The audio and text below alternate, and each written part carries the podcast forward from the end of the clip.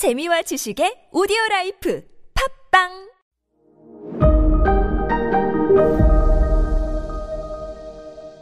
네, 여러분 안녕하십니까. 역사 스토리텔러 썬킴 인사드리겠습니다.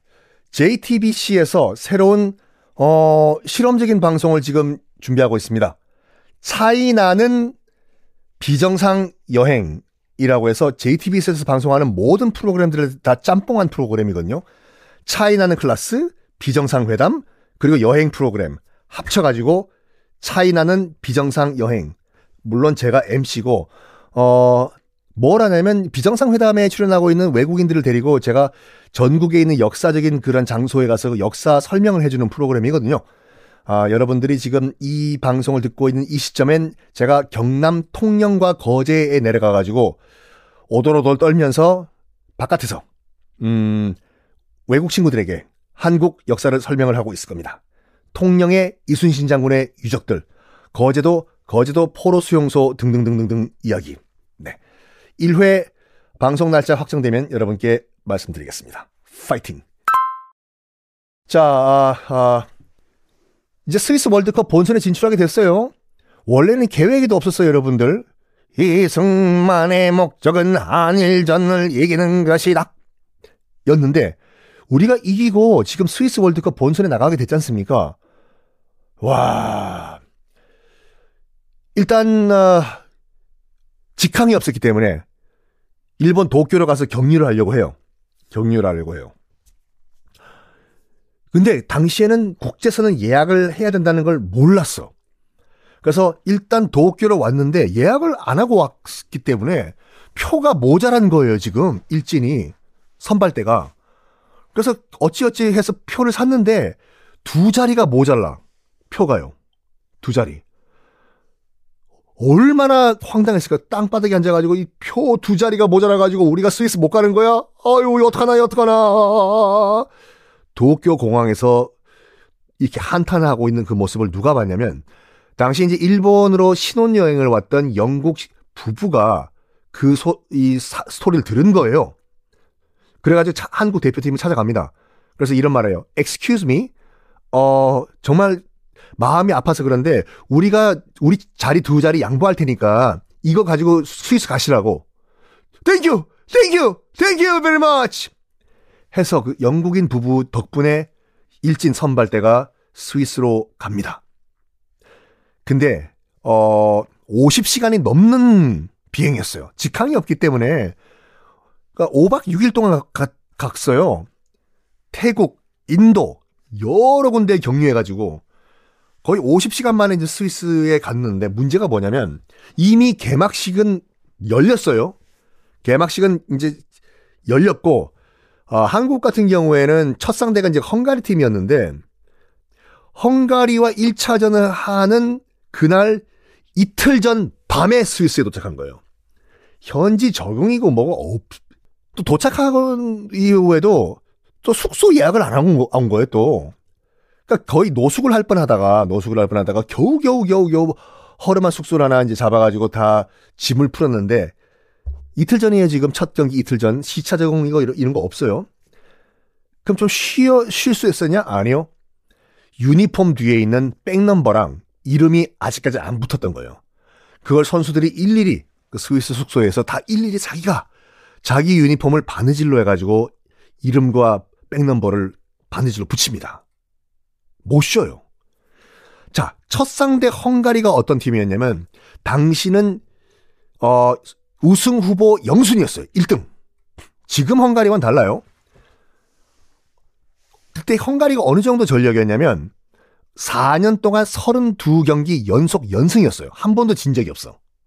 그리고 당시 헝가리 대표팀의 대표 선수가 누구였냐면, 였냐면, 그 푸스카스라는 선수였는데, 축구를 좀 좋아하시는 분은 아시겠지만, 그 피파가 주는 상 가운데서 그 한 해, 한 해 동안 가장 아름다운 골을 찬 선수에게 주는 상 이름이 푸스카스 상이에요.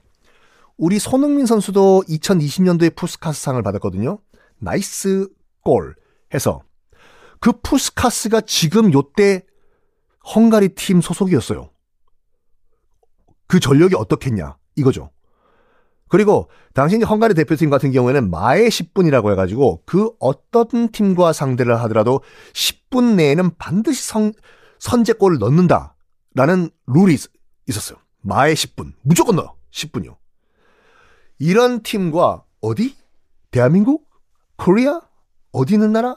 어, 그 6개월 전에 그 전쟁 끝난 그 아시아 최빈국. 와.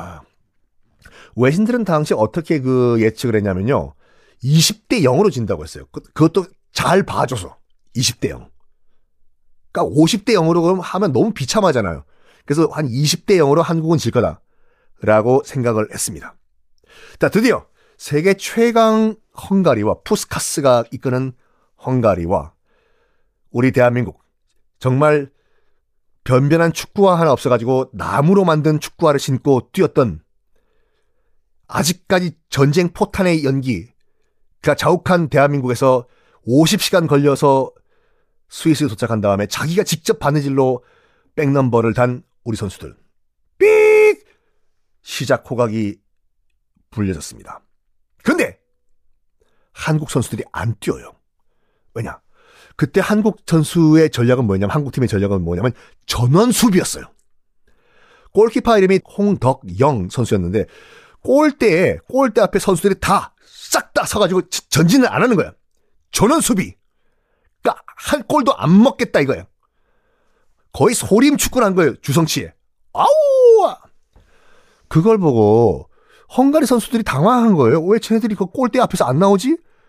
그러니까 볼을 차도 막 육탄 공격으로 막아내니까 한국 선수들이 어어어어어 야 그래가지고 이 헝가리 팀이 갖고 있던 마의 10분 어떤 팀과 상대하더라도 분명히 10분 안에는 한 골을 넣는다. 10분을 넘어도 0대 0이었어요 그때. 헝가리 팀 멘붕입니다. 어? 우리 지금 한 골도 못 넣은 거야? 10분 아닌데? 넣을 수가 있나? 골대 앞에 지금 거의 인간 스크럼을 짜고 있는데 사람들이. 근데 10분이 지나니까 이제 한국팀 그때 감독이요. 한국팀 감독이 자존심이 상한 거예요. 그래서 선수들한테 명령을 내립니다. 어차피 이 경기는 우리가 진다.